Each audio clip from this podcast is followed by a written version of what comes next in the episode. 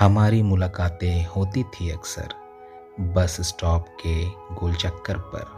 हर रोज़, उसी समय, उसी वक्त हम मिलते थे उनसे कम वक्त।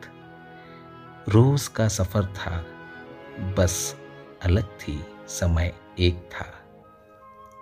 जीवन की डगर में हम मिले थे ऐसे, जैसे चाँद समंदर में डूब रहा हो किनारे पे खड़ा कोई मुसाफिर ये सब देख रहा हो। हर रोज वो एक ही ड्रेस में आती। हम्म, लगता है किसी कंपनी में है वो जाती। यूँ ही समय बीतता रहा। न हमने कुछ कहा न उसने कुछ कहा। आज वो कुछ अलग अंदाज में लग रही थी। आज उसने कुछ हटकर पोशाक पहनी थी। मैंने पूछ लिया आज कुछ खास है क्या?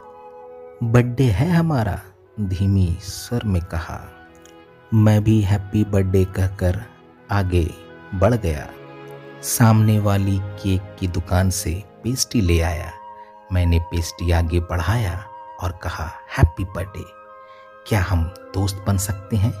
वो मुस्कुराई और आँखें झुकाई। तभी उसकी बस बस स्टॉप पे थम गई। वो थैंक यू कहते हुए बस पे चढ़ गई।